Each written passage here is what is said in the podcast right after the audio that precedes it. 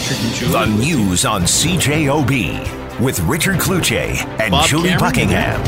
I am. All right. How about you, Joe Poplawski? Are you there? Am I sharing this time with Bob Cameron? Well, What an honor. Hey, Joe. There's nobody that I would rather be sharing time with than Bob Cameron. Are you Hey, sure? Bob. Because I, I, I purposely didn't tell each other just in case he would have said no. I Yeah, oh, no. I, I, yeah, Joe. something would, I'm sure something would have come up for Bob. I'm sure something would have come up. Okay. Well, Oh, no, this is a, this is a pleasure. Oh, I know. I, I was going to say we're going to put all hostilities uh. aside because it's all about the Bombers and Bob Irving. Gentlemen, it is uh. great to talk to you again. Have you have you met my co-host Julie Buckingham? I don't I've think I have. No? I don't think I have, but I believe I've spoken with her in the past. Okay, But, so you um, know what you're in for then. I'm the size of a punter. I'm a kicker size. And if you listen to someone's my gotta it, co-host, he says I I'm tell ya. Lucy from Peanuts. I I hold the ball and then remove it very quickly. Good for you, Yeah, oh, Julie. oh, no, hold it. That that is that is field goal kicking. I was a punter. Field goal kickers have to have the ball held for them. Punters have the skill involved, right? They have to catch the ball. Ju- drop it to Julie knows that, Joe? Bob. That's it. Julie knows that. You don't have to explain Okay. that to her. Just She understands explain that. everything. All right. There's no doubt that a punter is a lot more athletic than a place kicker. Nice. I mean, there's no Okay. no doubt about that. Okay, I'm going to get the texts right away from you know who. Uh, Bob Cameron and Joe Paplus, let's talk about the game for a moment, and then let's segue in, into into our our friend and, and pal Bob Irving. But Bob Cameron, um, you know, a different season.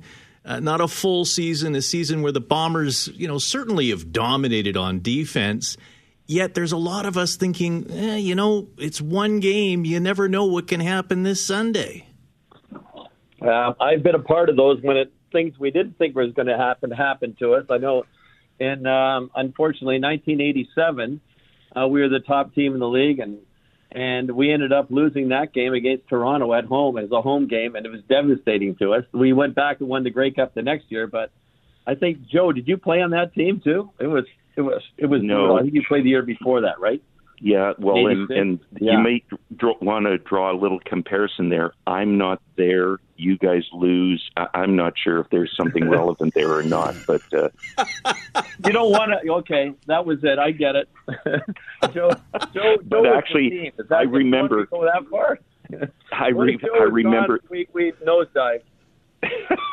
Bob, I remember the game, and it was shocking. It was a defensive battle. It was a very low scoring game.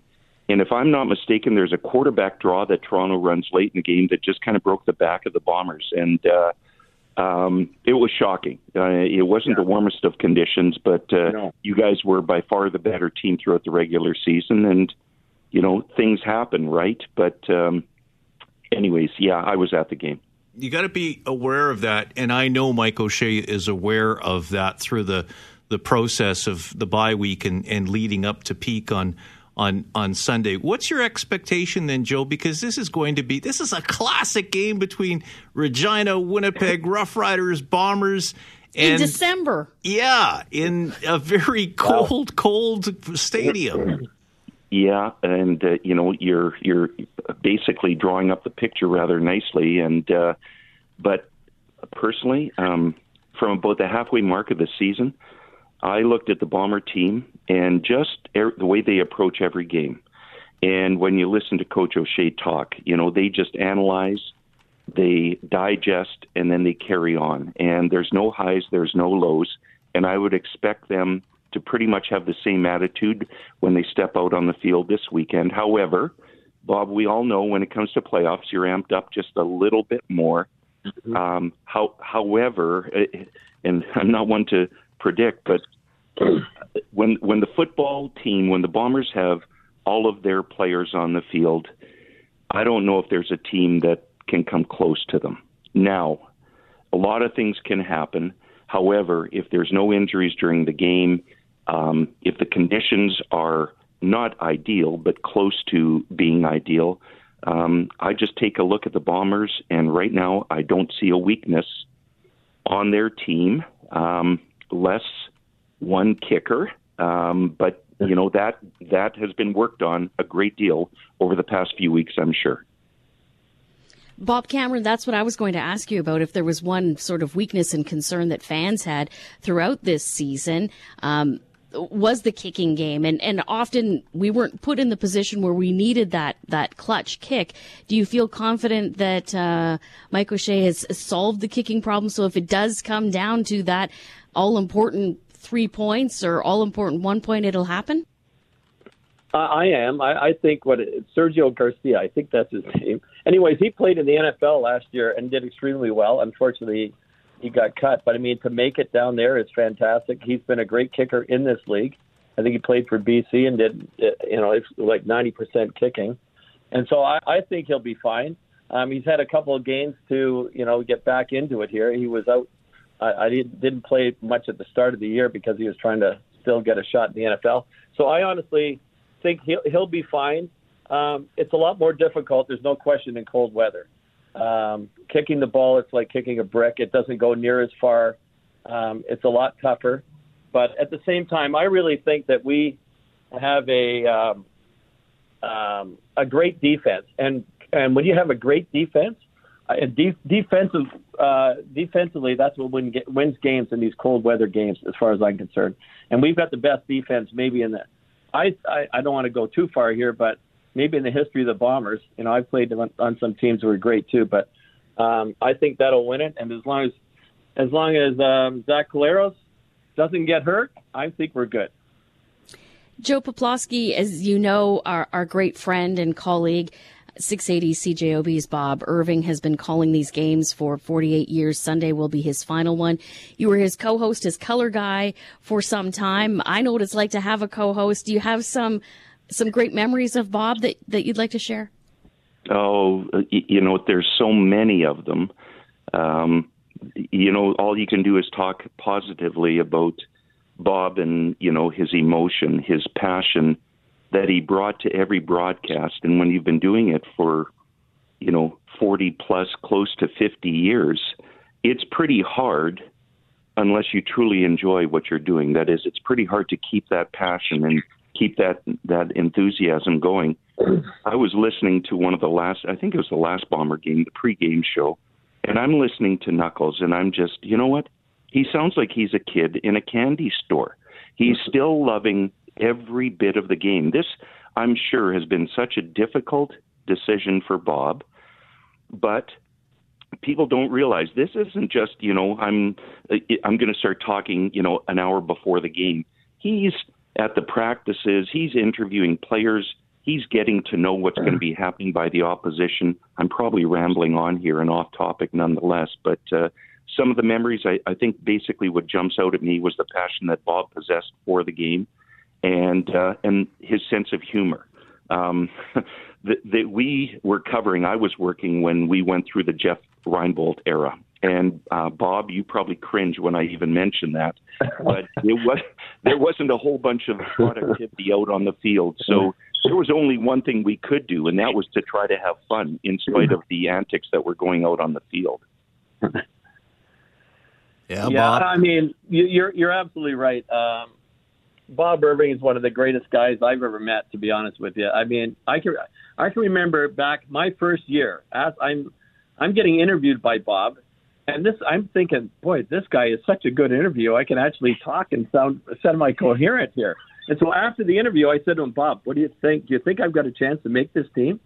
And and Bob says, well, I think you're going to make it, but you know it's going to be a bit tough coming coming up. There's a few guys going to get cut. You may have, you may get a little more difficult for you. And I said, okay, great. If Bob Irving thinks I'm going to make the team, then maybe I'll make the team. I was, I was, I, I mean, honestly, even back then, I, I knew Bob uh, who Bob Irving was, and um, he was sort of like he hangs around practice all the time, talks to the players. And the one thing I love about Bob, he is never down. I've never seen Bob, you know, really down. You know, it's a rough day. Never. Not not Bob Irving. Like he's always he comes up to you and talks to you like, you know, if I haven't seen him in a, in a while, it's it's like we're long lost brothers. And and he treats everybody like that. He's just a, a superhuman being. And you know, I, I did the pre and post game shows for a couple years with him, and I couldn't believe how good this guy was. When you're on the Yeah. broadcast, and Joe knows it, it's amazing how he can be writing stuff down, talking, asking questions, and I don't know how he does it. And then you know, then after after the game, he, he he's writing stuff down and interviewing people, and then asking follow up questions. And I'm just there going, wow. I mean, he is so good, so good. I, I just want to add a, a couple of points. Um, every well, not everybody. I thought interviewing individuals was pretty simple. You just ask a couple of questions, throw a couple of softballs out there, let them hit hit them out of the park. Bob made you feel like uh, he cared about your answers.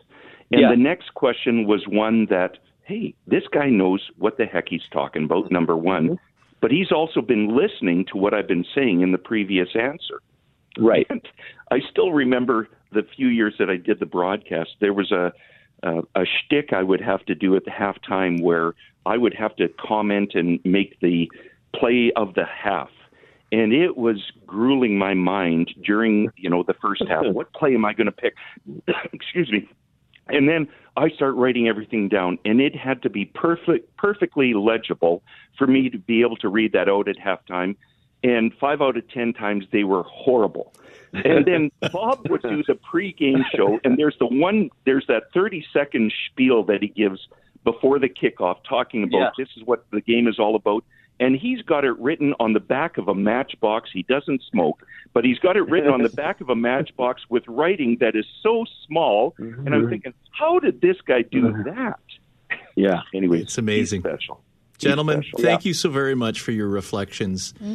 It is um, an honor to have you both on, and it's uh, been an honor for all my years here at 680 CJOB, all 29 to be spent with Bob Irving. Thank you, gentlemen. Thank you so very much. Thank you. Thank you. Thanks, guys. Joe Poplawski, Bob Cameron joining us live on the home of your Winnipeg Blue Bombers, 680 CJOB. The news on CJOB with Richard Cloutier and Julie Buckingham.